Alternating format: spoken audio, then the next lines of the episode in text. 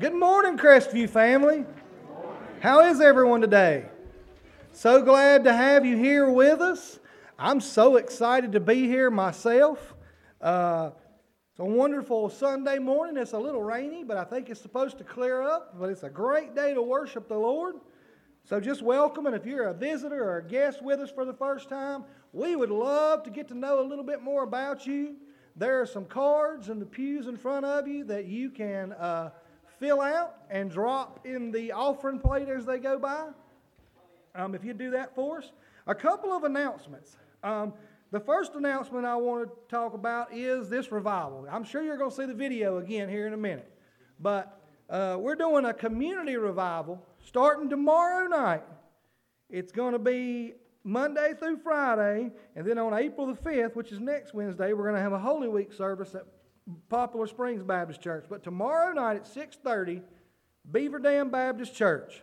Be there, and the schedule is in the bulletin of each night. We host it here on uh, Thursday, so we hope that everyone could come out and support us that night.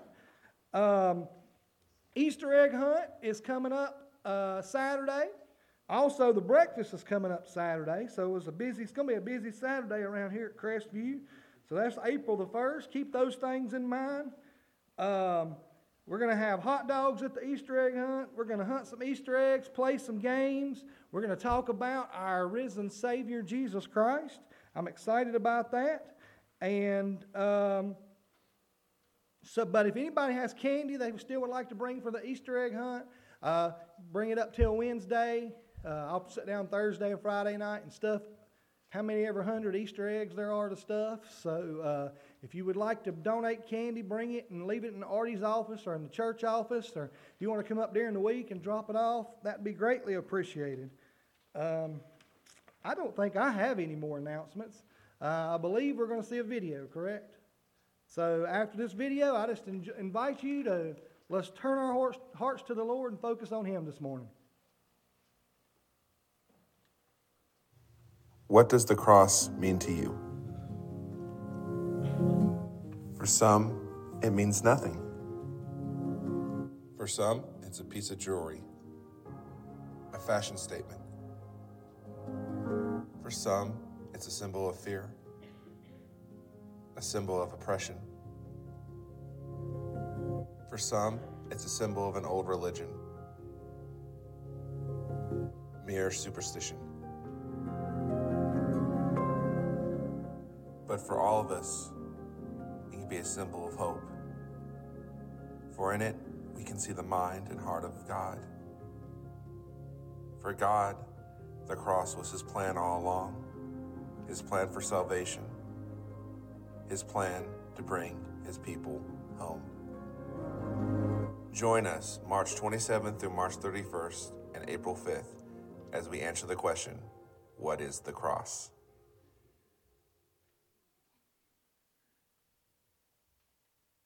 Good morning. I know you're probably tired of seeing that, that video week after week, but we have to understand something. As children of God, we cannot forget the cross. It is because of the cross that we have forgiveness of sins.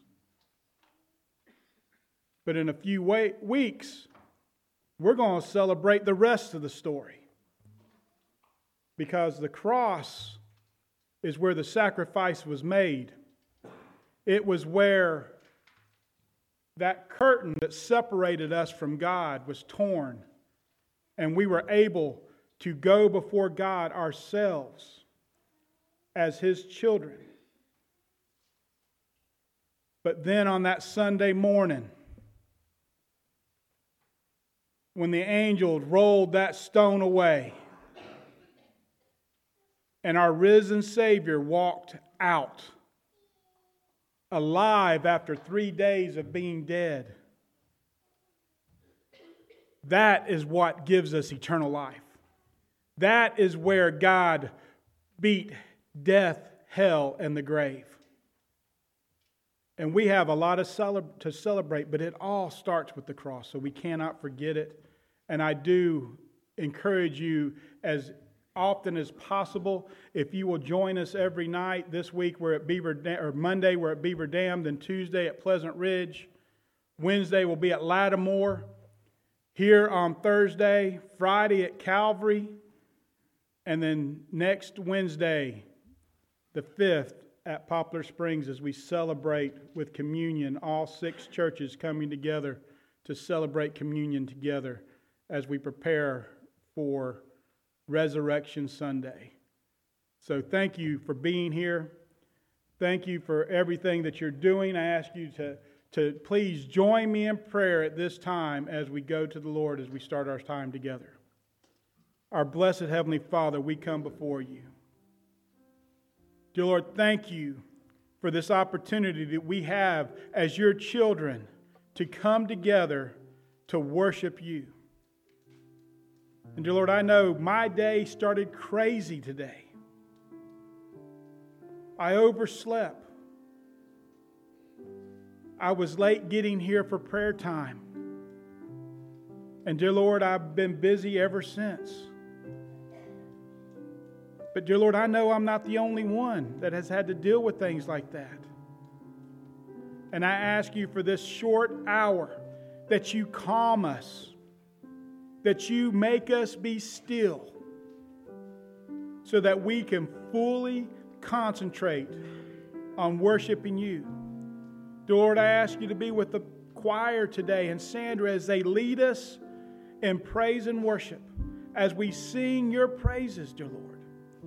May we fully think about the words that we're singing and that we will mean them and that we will sing them, regardless if we can carry a tune or not, that we will sing them to the tops of our lungs, that we will shout your praises from the rooftops. Lord, I ask you to be with Chad today as he speaks to the children. May he be able to, to speak to their tiny lives to their, to their hearts, dear Lord, that He may draw them closer to you, that He may help them understand what it means to be a Christian, what it means to be a follower of Jesus Christ.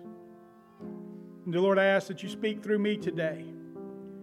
That I speak your word, dear Lord, that, I, that you hide me behind this desk and behind the cross, and that you speak through me.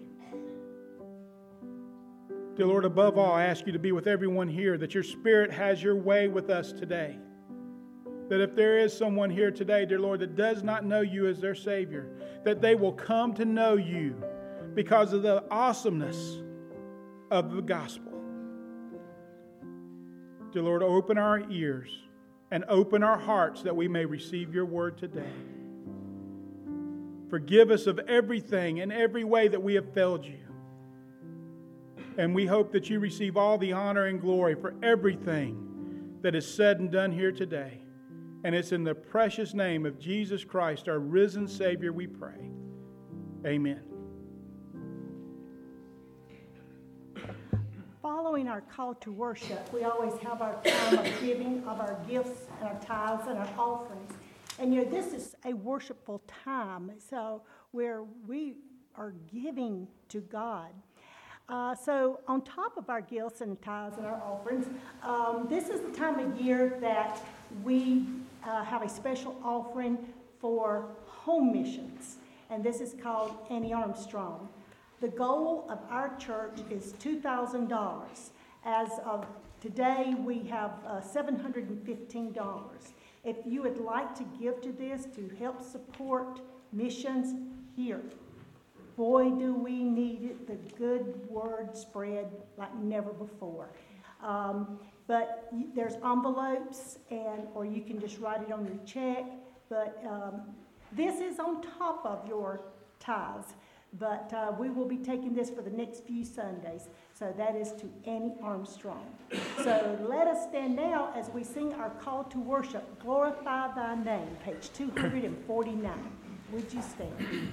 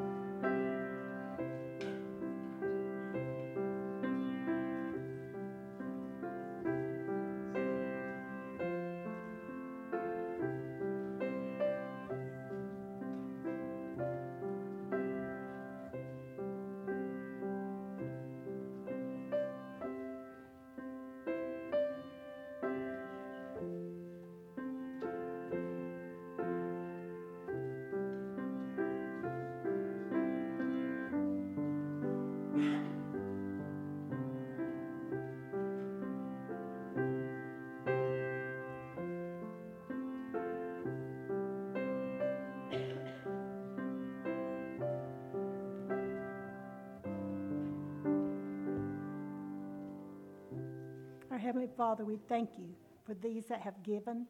I pray now that you will bless this gift and bless the giver. For it is your holy name, Jesus, that we pray. Amen.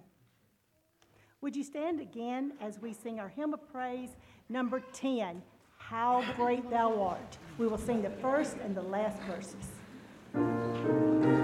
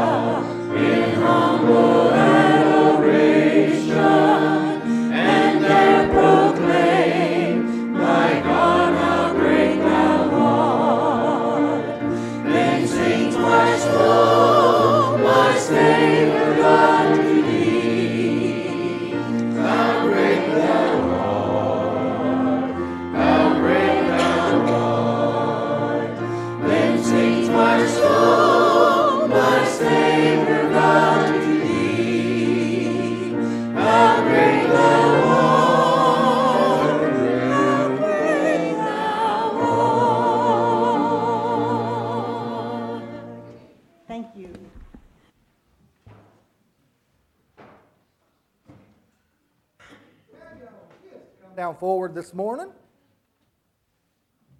Hmm. Fix the slide. He fixed the slide. You was the first one down here. You were the first one down here. Come on, Everly. All right, guys, I got a question. And this doesn't have to be a question for just you guys. But it's harder to answer for some people. But I, my question is who in here cries? Who in here cries? I think we all have cried at some point in time. What are some reasons that we might cry? Does anybody know? What is? What's the reason we might cry? when you don't want to do something, straight from a seven-year-old. See how? See what happens at my house? What other reason might you cry, Charlie? Hold on. What? When you're hurt, when you fall down and skin your knee,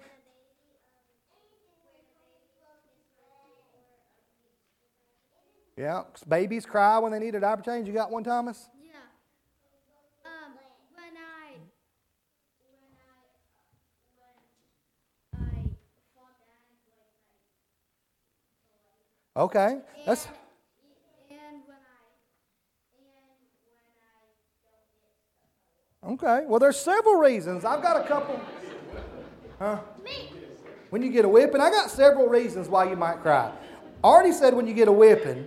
Um, what about when you're sad? Maybe your friend moved away, or uh, Can't go to Calais. or maybe you had something happen to a pet. A reason you might be sad, you might cry for that. What if somebody hurts your feelings? Put your, put your hand out. You might you might cry when somebody hurts your feelings. Well, guess what? We all cry, and especially for a man when you get older, we don't want to say, "Well, we don't cry." But I'm going to tell you what. The manliest man of all time cried. Did you know that? Jesus cried. That's the shortest verse in the Bible. Did you know that? If you could go home today and say you learned a Bible verse and it's Jesus wept, and that's a whole Bible verse. And we're going to talk about that a little bit later, why he cried. But the Bible tells us that Jesus cried for several times. Uh, one time, Um, Jesus cried um, while he was praying. It says that while Jesus was here on earth, he prayed over prayers and pleadings with loud cries and tears. He prayed when he was in the garden. When Jesus, hey girls, boys, when Jesus was in the garden right before he was arrested and prayed, he prayed so hard that he, Teddy, Teddy, stay right there, Teddy, come here, hey, stay right here. You're fine. He cried blood teardrops when he was crying. He, he cried, cried, cried and prayed so hard that he cried blood teardrops. Isn't that something? Um, he cried, Jesus cried another time over the city of Jerusalem. Um, in Luke chapter 19, verses 41 and 22, it says, I wish that even today you would find the way of peace, but now it's too late and peace is hidden from you. But the time I want to talk about today and the time we're going to talk about Children's Church is there was a time when Jesus, one of his friends, had died. Do you know, did you know Jesus had friends? Could you imagine saying that Jesus was your friend, that, you, that, that he were going to his house, he was coming over to your house for supper tonight? Like, can you imagine the stress on that? What kind of meal would you cook for Jesus? But Jesus' friend Lazarus had, had got sick and he had died. And Jesus got there and he get too sick and died? he did. He got sick and he died. And when Jesus got there, Lazarus had already passed away. And uh, Mary and Martha, they were hoping that Jesus could maybe make Lazarus better. But they thought it was too late. But it says when Jesus saw Lazarus, in, uh, it says that he told him to take the stone away. And Jesus called out in a loud voice, and Lazarus walked out of the grave. Can you imagine the tears of happiness that people were having when Lazarus walked out of the grave? Lots and lots of tears. But what I want to encourage you guys through all of this is that when you're sad or when you're hurting and you're going to cry, I want you, I want you to be thankful that you have a God who cries with you. Did you know that Jesus feels your pain when you hurt? I was listening to something this week from Skip Heitzig, and he was talking about it too. Jesus feels when we hurt, when we're sad about something, when we're persecuted, Jesus feels it too. Isn't that something else? That you have a Savior in heaven who loves you so much that he feels the, the feelings that you feel. So we can be thankful for that. So when you're sad and you cry, remember that you're not sad alone, that God feels the pain that you feel, okay? Let's bow our heads, go to the Lord in prayer, and we're going to sit up front. Dear Heavenly Father, thank you so much for this day. Thank you for these boys and girls. Thank you for the love that you give us through Jesus Christ, your Son, and the grace and forgiveness we have through his death and resurrection on the cross. Lord, thank you for times when we're sad that we know that Jesus feels our feelings and he's right there with us when we're sad or upset or hurting. We're so grateful for that. All this I ask in his name, Lord. Amen. And the choir is going to continue on with exactly what Chad was saying. That was not But planned. adults, if we're honest, we are all going through issues where if we were a kid, we know we would have cried. But as adults, admit it, we still cry. Maybe it's over our children, our grown children. Maybe it's over our parents. Maybe it's over our neighbors, our friends. Maybe it's over the news that the doctor has given us, the treatments that we are going through, the financial situations we're going through. If you're not going through any of those, buckle your seatbelt. Eventually you will. you're either going into a storm, you're either in the middle of a storm, or you're coming out of a storm, or call it a valley.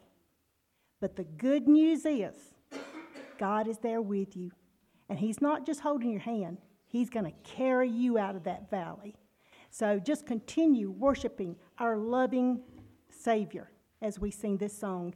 Even in the valley, God is good.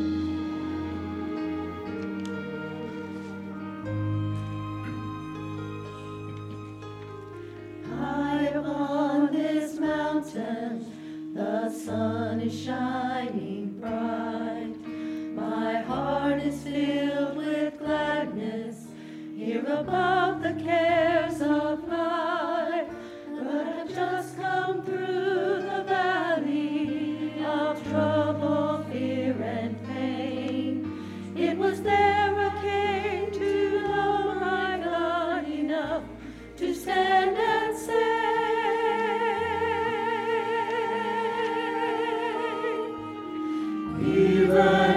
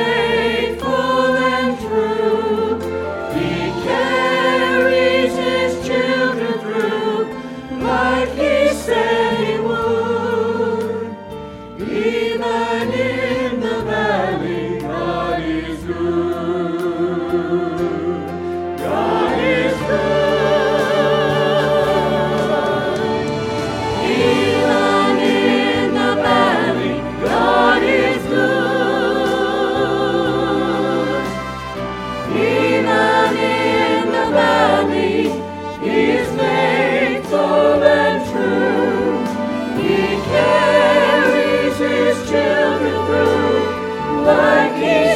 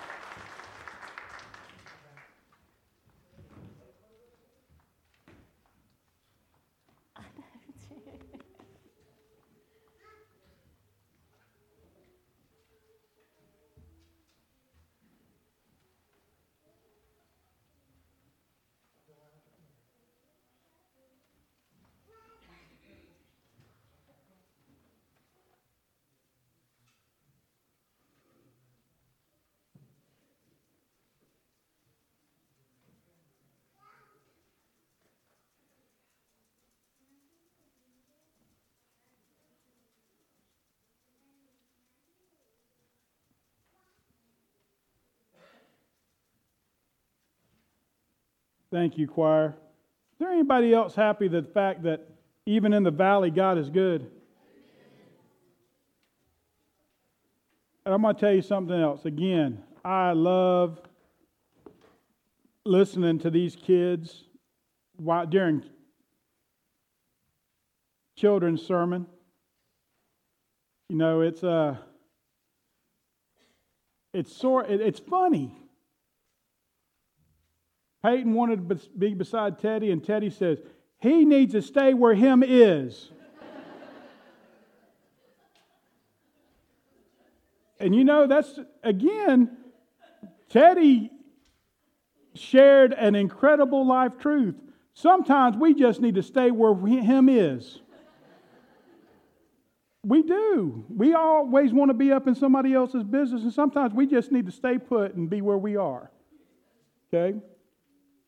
It doesn't top the fact that if you wear boots and shorts, you won't get your pants wet going through mud puddles, but it is important. And today's sermon is putting things into perspective. See, perspective is the thing that gives, gives us viewpoint. It's an artistic term that it is what makes a two dimensional picture into three dimensions. It gives it depth. I'm sure everybody's seen these optical illusions where there's, there's drawings and on one side it looks like there's four pieces and on the other side it's three and there's, it, it, it shouldn't make sense but it's, it, it's there or you look at a picture and you see this big building up here at the front and then you can see these little bitty buildings and it gives depth going down the street that's perspective so today we're going to look at psalm chapter 8 to help us put things into perspective. So if you'll turn to Psalm 8, and if you'll stand as I read this, we're going to read the entire chapter. It's, it's only nine verses. But if you'll stand as I read this, Psalm chapter 8. O Lord, our, our Lord, how majestic is thy name in all the earth who has displayed thy splendor above the heavens. From the mouth of infants and nursing babes, thou hast established strength. Because of thine adversaries, to make the enemy and the revengeful cease. When I consider thy heavens and the work of thy fingers, the moon and the stars, which thou hast ordained, what is man that thou dost take thought of him, and the Son of Man, that thou dost care for him. Yet thou hast made him a little lower than God, and dost crown him with glory and majesty. Thou dost make him to rule over the works of thine hand. Thou hast put all things under his feet, all sheep and oxen, also the beasts of the field, the birds of the heavens, and the fish of the sea, whatever passes through the paths of the seas. O Lord, our Lord, how majestic is thy name in all the earth. Let's pray. Dear Lord, we thank you for the fact that you, Almighty God, have had thoughts and care about us. Dear Lord, speak through these words written here in this psalm. Speak through me today that we may understand more about your character. And it's in the precious name of Jesus Christ, our living Savior, we pray. Amen. Okay, this psalm gives us the first perspective. How big is our God? How big is God? He's big. You remember that old, he's bigger than the boogeyman. That's right. God is bigger than the boogeyman, bigger than the Godzilla and the monsters on TV. My favorite VeggieTales song. Okay? But you remember that old Sunday school song? Our God is so big, so strong, and so mighty, there's nothing that He cannot do. You guys remember that song? Those of you that sang that song in Sunday school. Nobody remembers that song? Okay, you guys can raise your hands. It's okay. You can talk back. Okay? but look at what this, the psalmist writes here in verses 1 through 3. O Lord, our Lord, how majestic is your name in all of the earth, who have displayed your splendor above the heavens. From the mouth of infants and nursing babes, you establish strength before your adversaries to make the enemy and the revengeful cease. When I consider your heavens, the work of your fingers, the moon and the stars which you have ordained. So we're going to break this down and we're going to look at all these different pieces to help us put how big God is into perspective. The first thing, O Lord, our Lord. You guys realize that here, David has recognized both the covenant name of God, Lord, and the position of Yahweh to his people.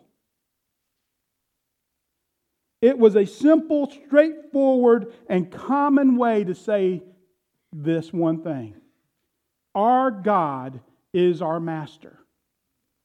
So that's what David is writing here when he says, Oh Lord, our Lord. He was saying, Elohim, Adonai, Yahweh. You are not only God, you are not only Lord, but you are our Lord.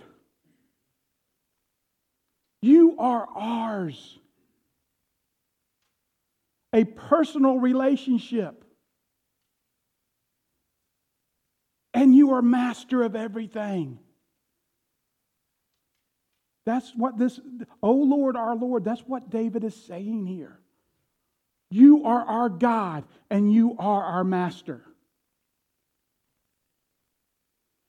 Then look at the second thing here. How majestic is your name in all of the earth?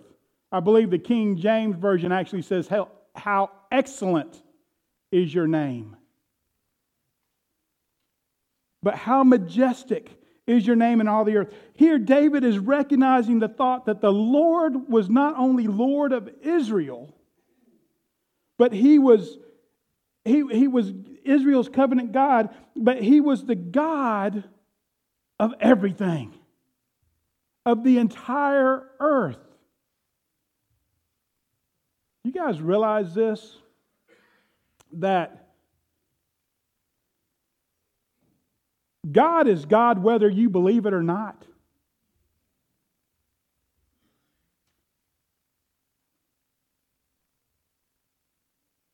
And how much faith it takes actually not to believe in God?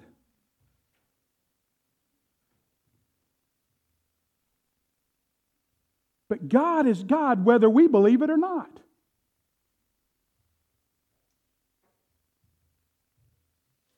He is God over the entire world.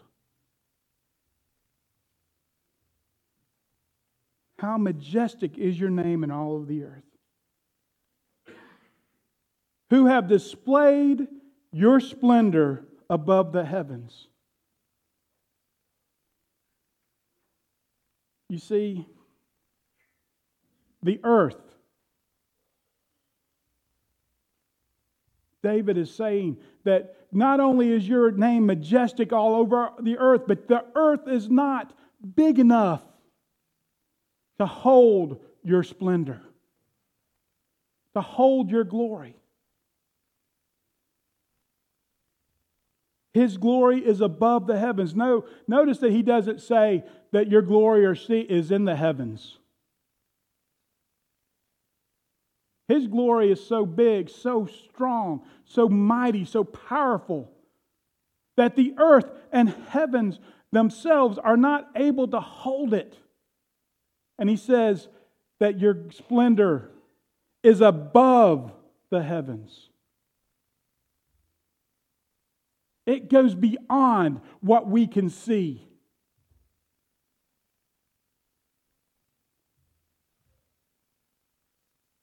From the mouth of infants and nursing babes, you have established strength. And I have to admit, when I first read this, I'm like, what in the world is he talking about here?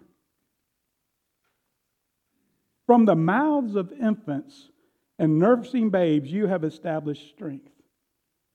But we have to understand that Psalm David is writing in poetry. And, and, and what he is saying here is that he considered the greatness of God and, and his evident power in creation, both across the earth and in the heavens. Now he considers the power and glory of God can be seen in small children. You guys understand that children had a special place in Jesus' heart? You remember, he rebuked his disciples and said, Do not stop the little children from coming to me. For unless you come as a faith of, with, with the faith of a child, you cannot enter into the kingdom of heaven. Children were special to him. Even now, we look at the children and we see, oh, what it would be for an adult to have the faith of a child to take things at face value, to accept it because you were just told.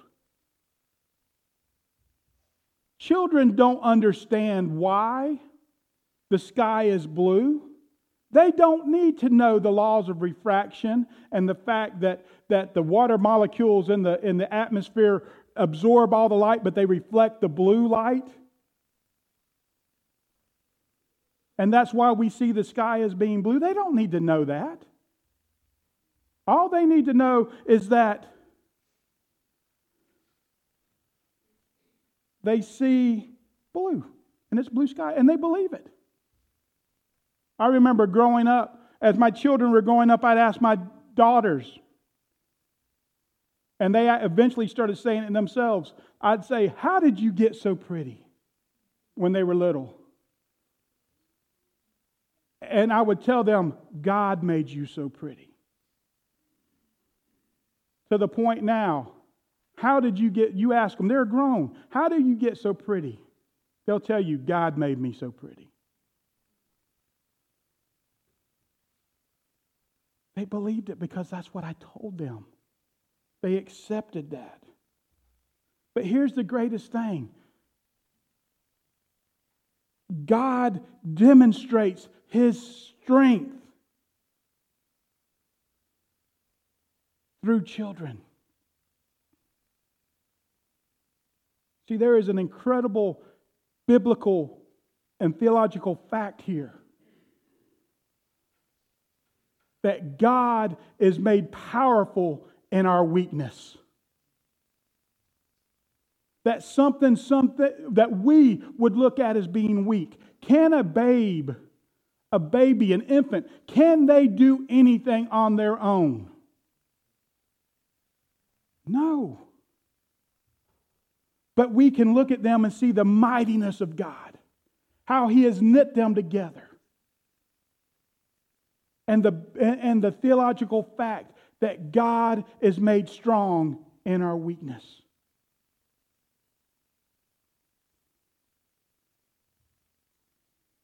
because of your adversaries to make the enemy and the revengeful cease. See, the reason that God displays his strength and power and might in seemingly weak things is to shut the devil up, quite frankly. See, his enemies have nothing to say. You remember in Job, in fact, in Job, when, when, the, when Satan went before, G, before God. He could not even speak until God gave him permission to speak. He would say, Where you been? And he says, Oh, I've been roaming here and there. And, and he would, and he could not even touch Job until God gave him permission.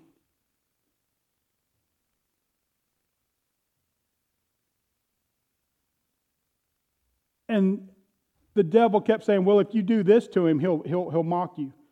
God's like, No, he won't. Watch this. And he gave the devil permission. Job wouldn't rebuke, wouldn't, wouldn't curse God. Now, did Job struggle? Yes, he did. He questioned God, but he would not rebuke him. He would not curse him. He stayed faithful. Even through the valley, he realized that God was good.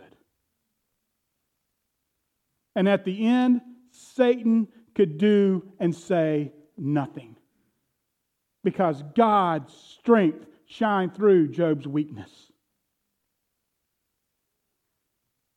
When God takes a fallible person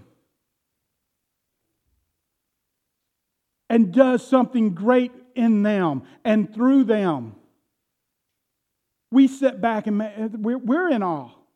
But Satan's sitting there going, How? How did this happen? Because God did it. That is how big God is. Now look at this next one. When I consider your heavens, the work of your fingers, the moon and the stars which you have ordained. You guys realize that these, these verses right here that we've, we've read so far, how many songs have come from them? O Lord, our Lord, how majestic is thy name in all of the earth. Have you heard that in a song?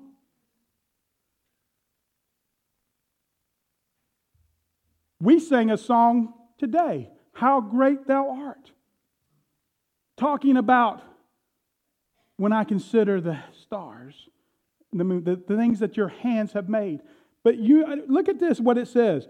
When I consider your heavens and the works of your fingers, the moon and the stars which you have ordained. Literally, what he's saying is that this is that God put with his fingers the sun and moon, that's how big God is. It just took his fingers. Genesis says that all it took was God speaking. And everything that was made was made. That's how big God is. David knew the value of simply considering the glory of God's creation. He knew that if he would take the time to stare up and look at a clear night sky, that God's awesomeness would be revealed. You see, with the naked eye, you look up in the, on a starry night, a clear starry night, with your naked eye, you can see about 5,000 stars. But if you go and get a four inch telescope, you can see about 2 million stars. But if you go to one of these big observatories and they got the 200 inch mirror that they can look up, you can see more than a billion stars. And that doesn't even begin to touch how big our universe is.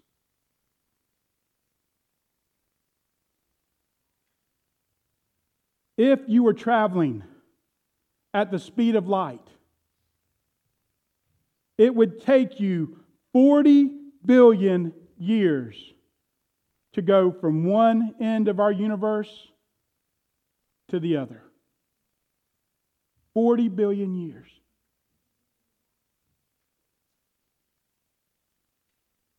And God put every single thing in place. The stars, the planets, He hung them by His hand. By His word, He created them. That is how big God is. Now look at perspective number two how small and insignificant we are. Verse 4 What is man that you take thought of him, and the Son of Man that you care for him? Let's look at this first verse. What is man that you take thought of him? Considering the greatness of God, of the heavens, it, you cannot see how big God is without seeing how insignificant and small we are.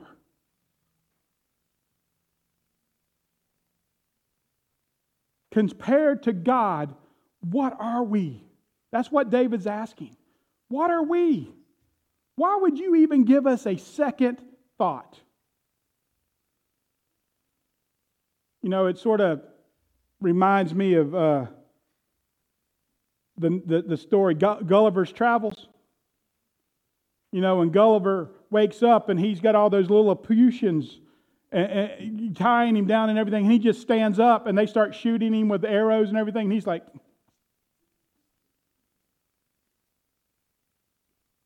What are we compared to the God of heavens, the maker of heaven and earth? What are we?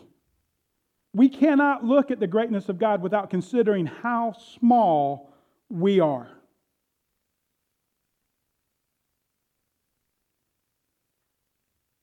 But David, in this thing, it, it, it shares a little bit of God's character and the fact that even when he's questioning, what am I? Who am I? He, he, he very thing. He, uh, King James Version says this that you are mindful of me. This version says that you thought of me or thought of him, talking about mankind. David holds on to the fact that even though he is insignificant and small, that God still thought of him.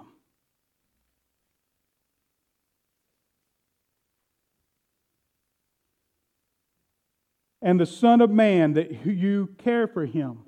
See, this confused me when I first read it until I started digging in. The Son of Man, every time I hear the Son of Man, who do you think of? Jesus. That's not who he's referring to here. Because the word that, that's used here is literally Ben Adam, son of Adam. Whenever you hear that, that Ben, it's of. So, Ben Adam, son of Adam. And then I can't help but think about the Chronicles of Narnia and C.S. Lewis and, and how he called the kings sons of Adam.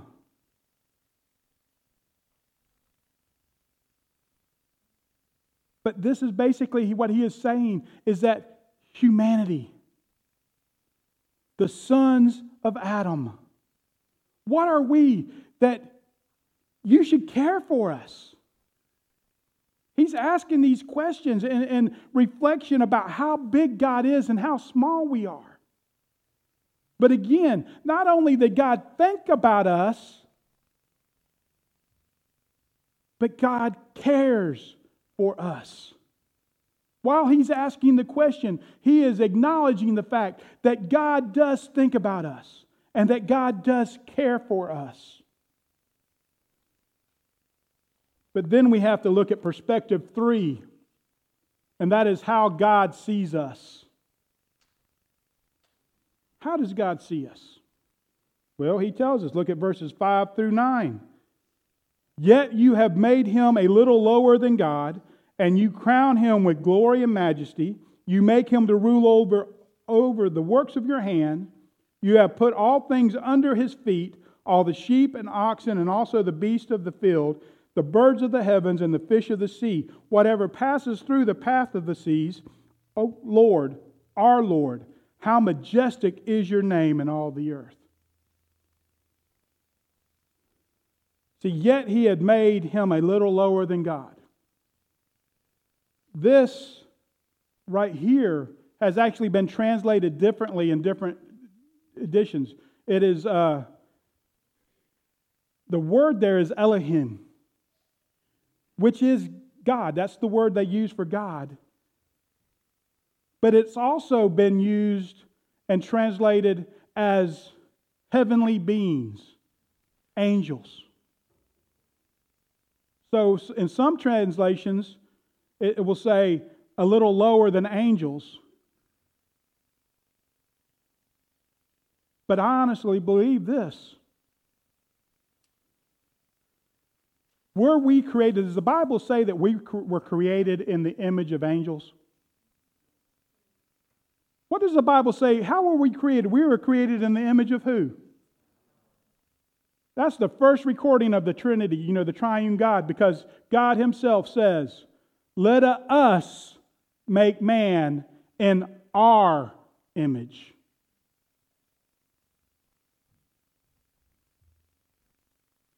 We were created in the image of God to be God's representation here on earth.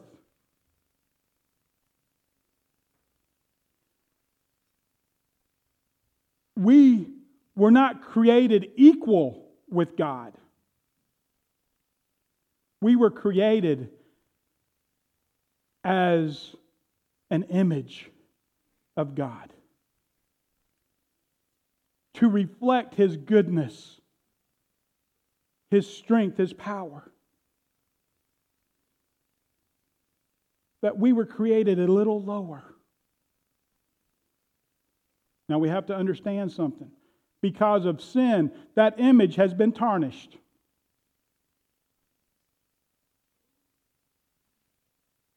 But God Himself, through the power of Jesus Christ's blood and the Holy Spirit, renews that image.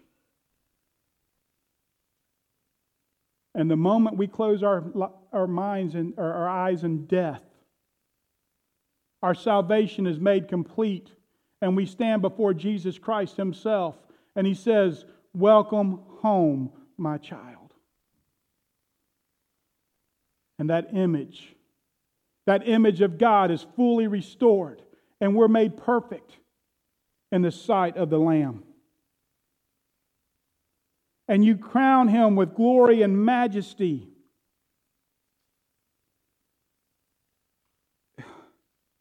God's image the glory and the majesty. You guys realize that when we look at creation, that we were God's crowning achievement? We were his final work. That he created man and woman in his final act of creation. Everything else was done but he created us and he crowned us in mighty and majesty and glory as his crowning achievement in creation. You have made him to rule over the works of your hands. You have put all things under his feet all the sheep, oxen, and other beasts of the field, the birds of the heavens, and the fish of the seas, whatever passes through the paths of the seas. David understood the mandate given to Adam and his descendants at creation. Both God's, by both God's, God's decree and through the superior ability, man indeed has dominion over the other creatures and resources of the earth. But not only do we have dominion over them, but we have responsibility to take care of them.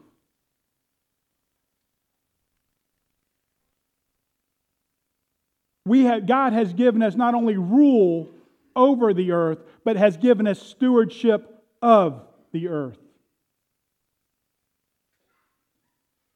It is not ours to just enjoy and use up, it is ours to enjoy and care for.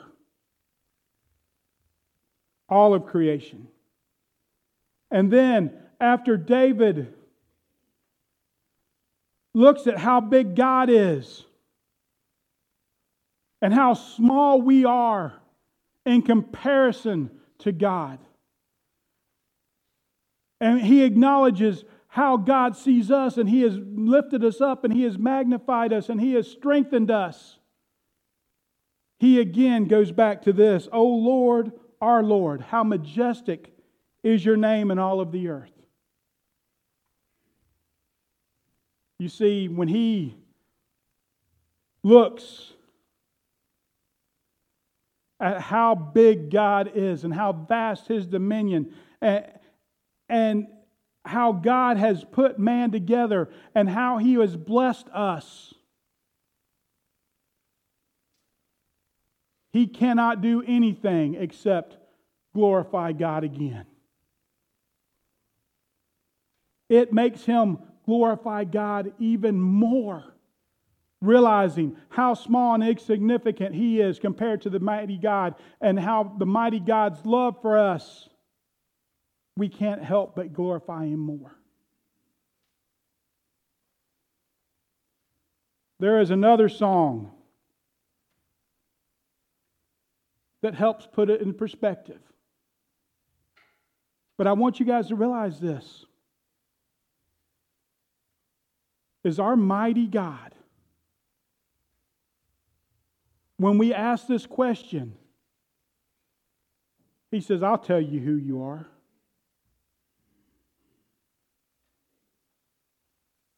You are special to me. And I will show you how special you are because I'm going to send my son to save you. That's how God sees us. We're worth the sacrifice not because of what we do, but because of God's mercy and grace and His love for us. He created us. He created Adam and Eve to walk and talk with Him, to have a relationship with Him. But their sin separated them from God. Their sin separated us. Our sin separates us from God. And God had a plan from the very beginning to renew that relationship through the blood of Jesus Christ.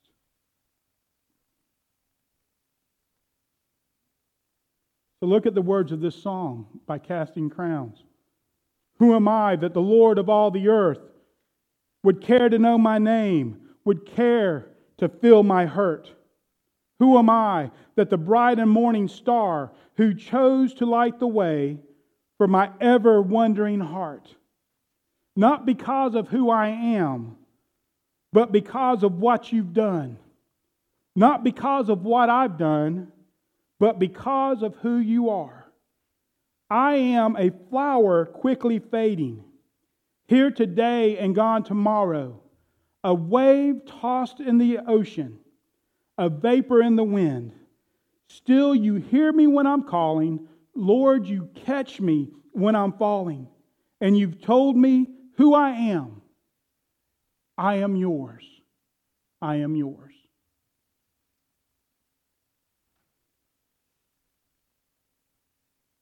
Who am I? That the eyes that see my sin will look on me with love and watch me rise again. Who am I that the voice that calmed the sea would call out through the rain and calm the storms in me. And you've told me who I am. I am yours. Church, we are insignificant. We are small compared to the God of the universe. But the fact still remains that He loved us. And He cared enough for us that even when He knew that we would reject Him, He still created us. And even before He created us, He had a plan to redeem us. So that we can say, I know who I am. I am His through the blood of Jesus Christ. It's nothing that we've done. There is absolutely nothing special about us outside of the fact that God created us in His image. We cannot save ourselves. But God says, I love you so much that I'll save you myself. We need to keep those things in perspective. Sometimes we get out of womp and we think that, that we are the be all end all and that it's about us more than it's about God. And that's getting in reverse perspective. That's getting the cart before the horse, and it doesn't work. Proper perspective.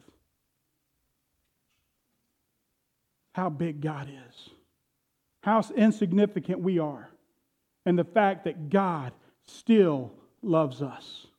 And even though we're insignificant, He thinks about us, He cares about us so much that He sent His Son to die for us.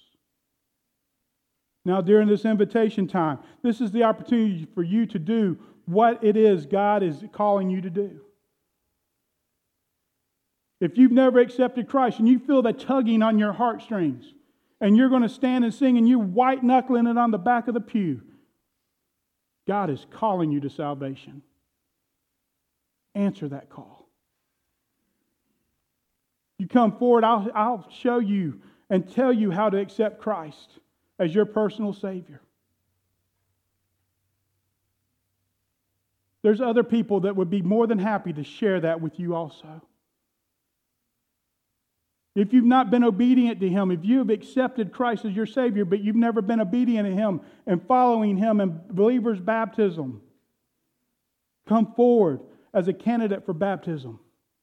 We're having baptism on Easter Sunday morning, and we would be more than happy to include you in that celebration. If you are looking for a church home, come forward and join our congregation. Become part of this band of worshipers, this family of disciples, as we seek to serve and worship our Lord and Savior Jesus Christ. We're not perfect, but God is. Whatever it is God is calling you to do, don't leave this place today without following His leadership and follow, answer his calling.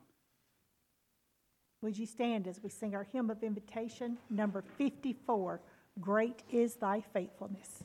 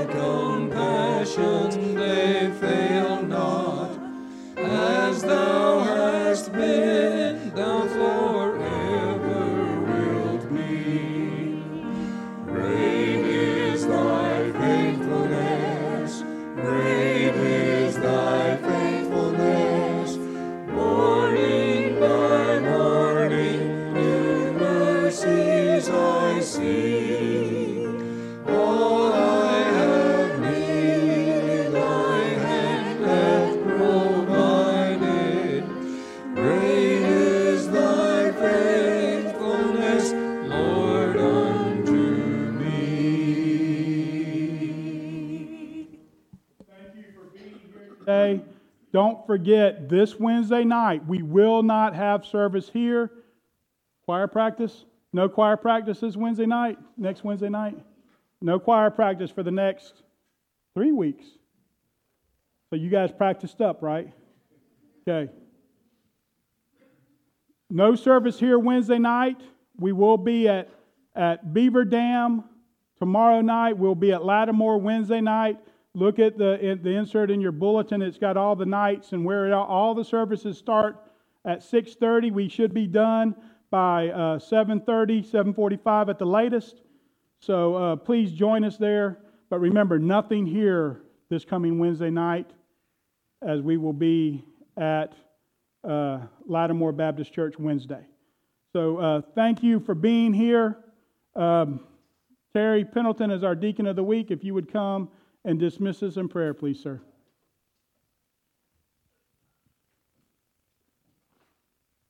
Pray. Lord, thank you for the message that we received today. Lord, let it go to our hearts and stuff so we can share it to somebody that is lost. And Lord, let us go this next week. Keep us all safe in our travels and stuff so we can learn more about the cross that, that you died for us on. And Lord, in your name, Jesus, amen.